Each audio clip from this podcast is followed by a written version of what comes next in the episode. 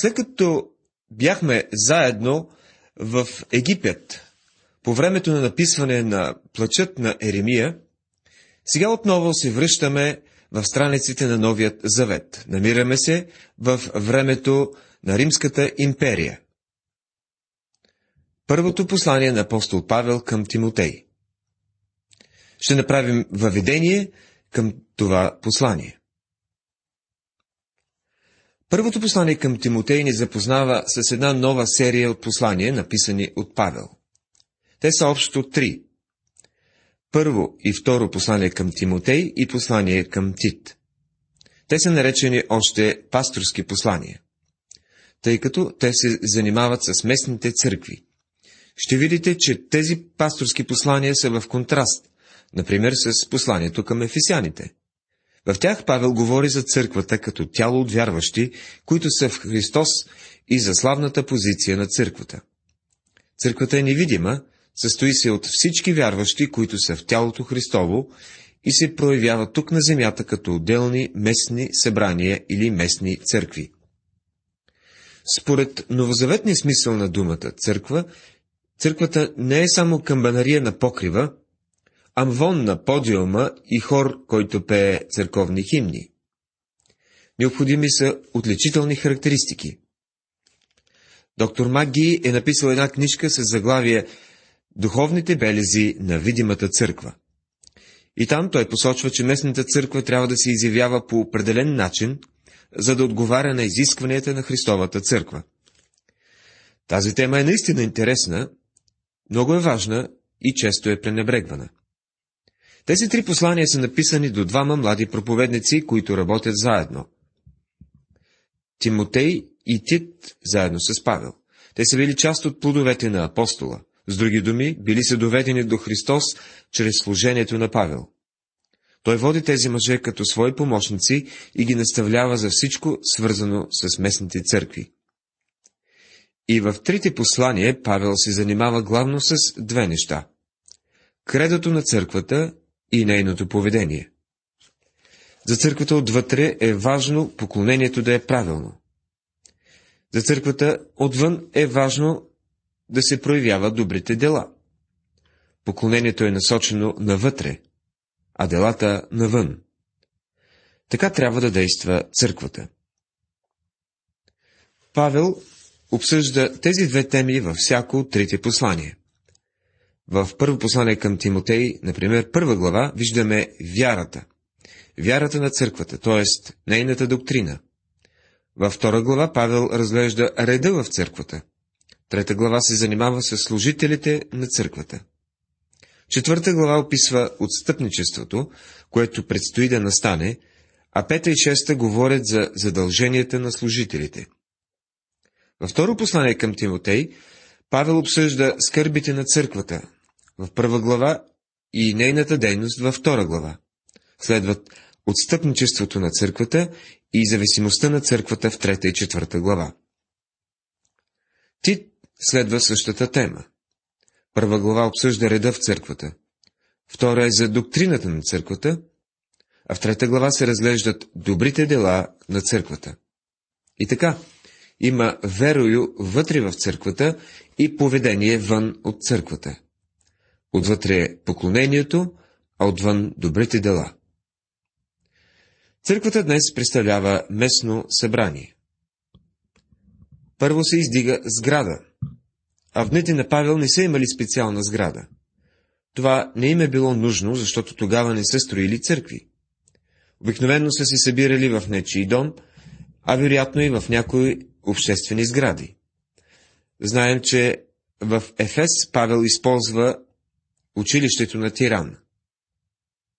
Вероятно го е нел. И това е, може би, ставало по време на почивките, когато нямало други занятия. Хората от всякъде идвали там да го слушат как проповядва. Това може да се приеме за местно събрание, а по-късно се превръща и в църква в Ефес. За да бъде местно събрание, църквата трябва да притежава определени характеристики. Трябва да притежава верою или кредо, и тази доктрина трябва да е точна. Два са стиховете, които обобщават посланието на Павел като те молих, когато отивах в Македония, да останеш в Ефес, за да заръчаш на някой да ни предават друго учение. Първо послание към Тимотей, първа глава, трети стих. От тук разбираме, че е важно църквата да има правилна доктрина. Това имах предвид, като казах преди малко, че камбанарията в никакъв случай не прави от една сграда църква.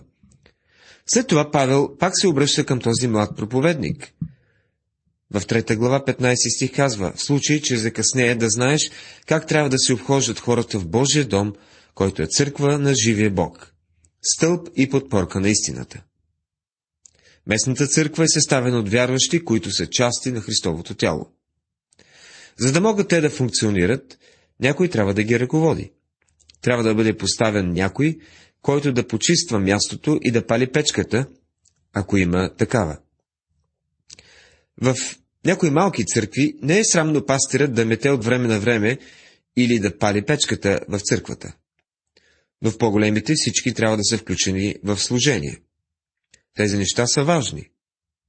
Добре е също да има хор и ръководител на хвалението. Към това Павел ще добавя, че служителите са от първостепенно значение, за да може в църквата да има ред. Необходими са служители, които да отговарят на определени изисквания. Църквата трябва да функционира в ред и дисциплина и да се проявява в дадена общност чрез добрите си дела. За съжаление, на много места днес това е невъзможно, тъй като местната църква не винаги се държи както трябва. В тези пасторски послания са на лице някои неща, от които са произлезли три различни вида църковно управление, използвани от основните деноминации. Църквите по това време не са имали спорово, спорове по отношение на доктрината, а по-скоро за църковното управление или за това, как трябва да функционира църквата. Три различни вида форми на църковно управление проистичат от тези послания. Някои ще се зачудят как така са успели да го направят, но то е факт. Факт, който е във връзка с църковната история. На първо място съществува епископална форма на управление, при която има един или няколко човека, които стоят на върха. Римокатолическата църква нарича този човек папа. В други църкви този човек е наричан архиепископ. Ако водачите са няколко, те са наричани епископи. Англиканската църква и някои други следват този модел на епископално управление. Всичко се контролира от определени хора на върха, които не са непременно част от местната църква. Второ, друга форма на църковно управление е известна като презвитерианска или управление на представители. Местната църква избира определени мъже от своите чинове, наречени старейшини и дякони, приема ги за свои служители и управлението на местната църква бива поверено в техни ръце.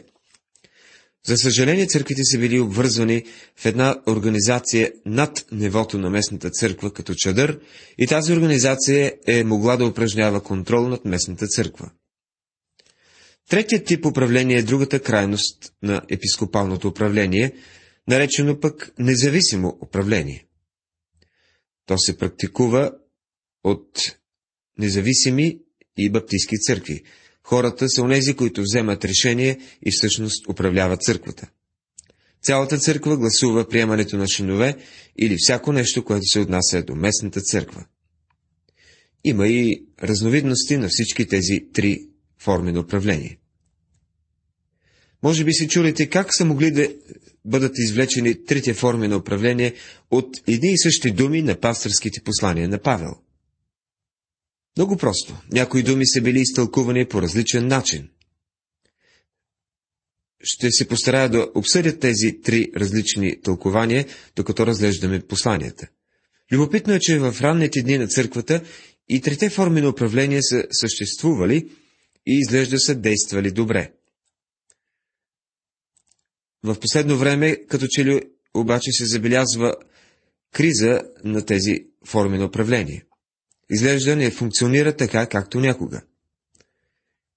В някои църкви има много вътрешни борби, безредие, несъгласие.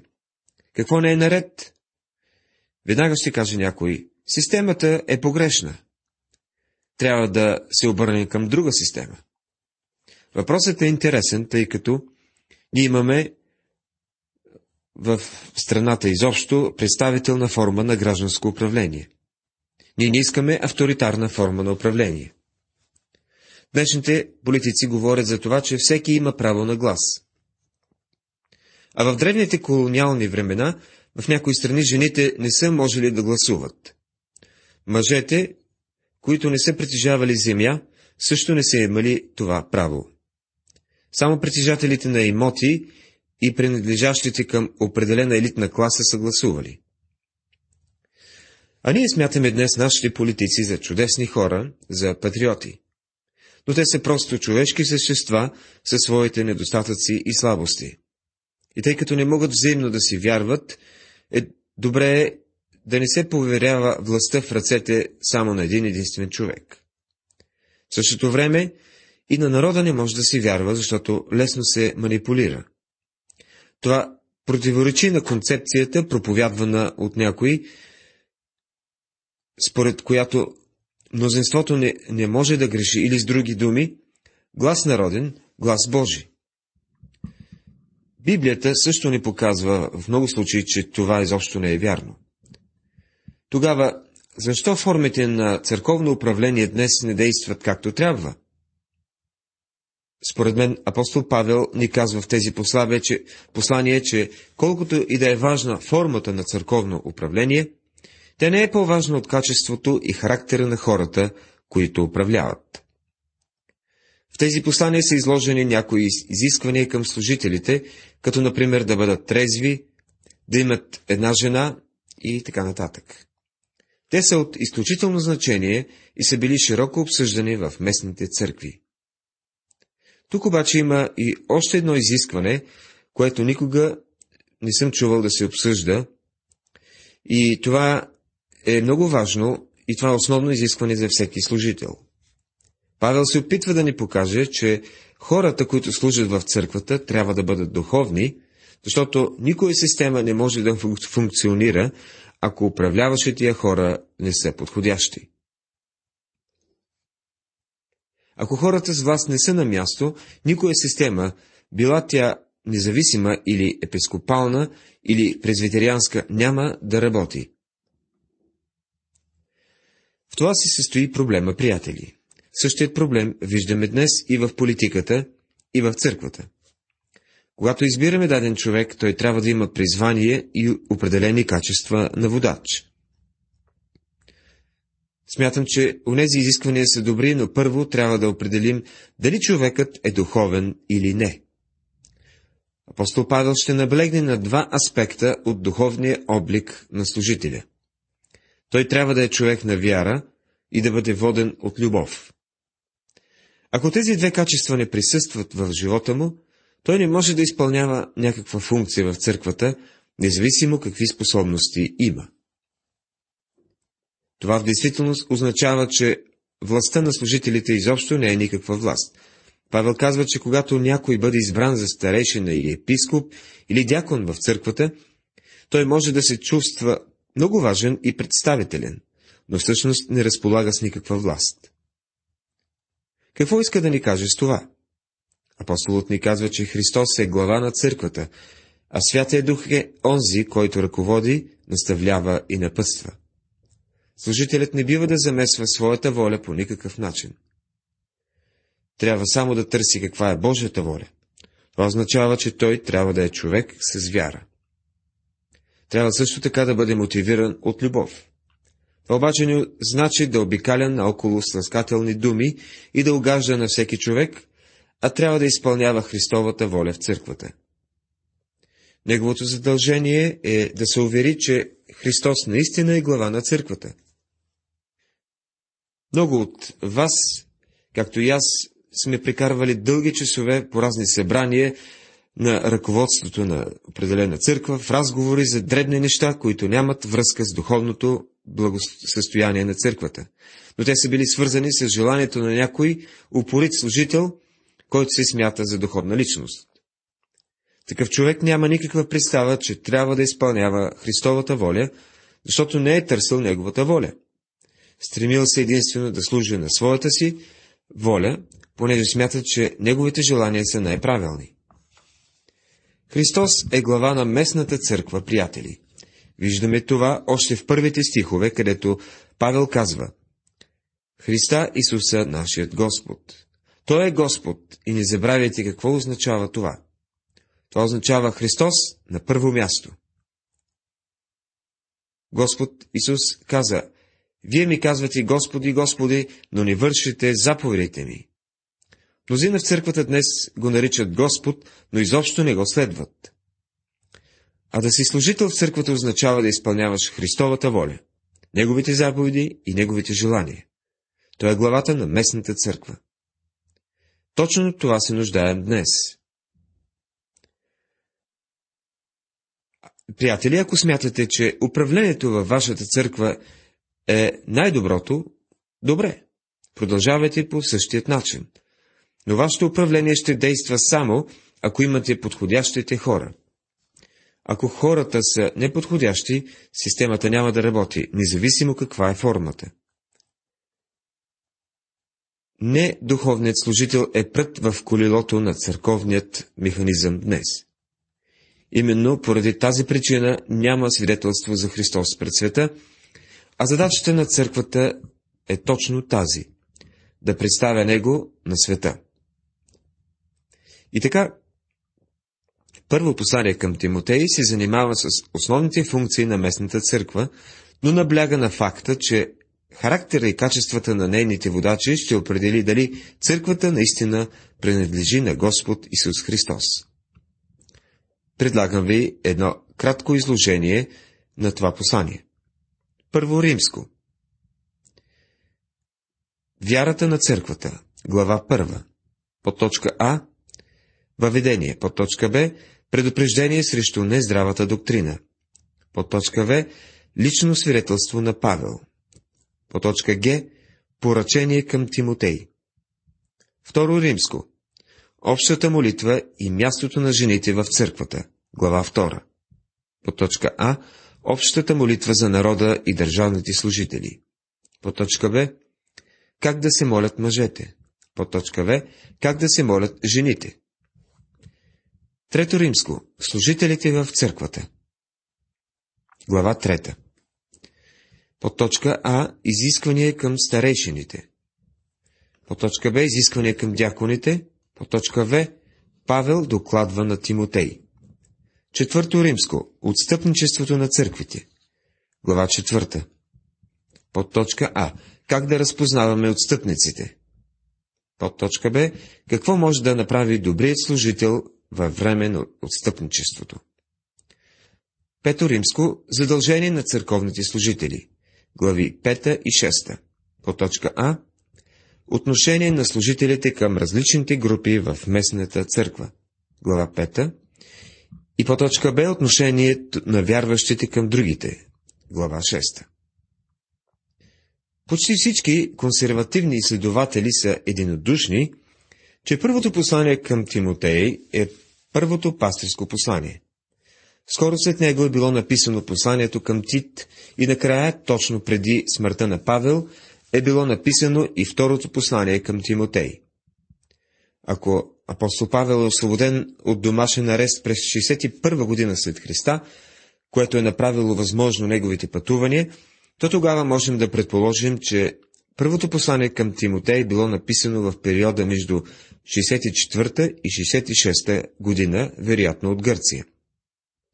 Темата на първото послание към Тимотей е заявена съвсем ясно в 3 глава 14 и 15 стихове, където се казва Надявам се скоро да дойда при теб, но това ти пише, че случай, че закъснея, за да знаеш как трябва да се обхождат хората в Божия дом, който е църква на живия Бог, стълб и подпорка на истината. Той заявява, че има норми на поведение за Божията църква и той пише на Тимотей, за да го запознае с тези норми. Но не е достатъчно да кажеш на едно дете, дръж се прилично, ако детето не знае какво означава да се държи прилично. то най-напред трябва да бъде научено кое поведение е добро. Първото послание до Тимотей обяснява точно това на Божието дете, което е в Божията църква. Но това, приятели, ще разгледаме в следващото предаване. Бог да ви благослови!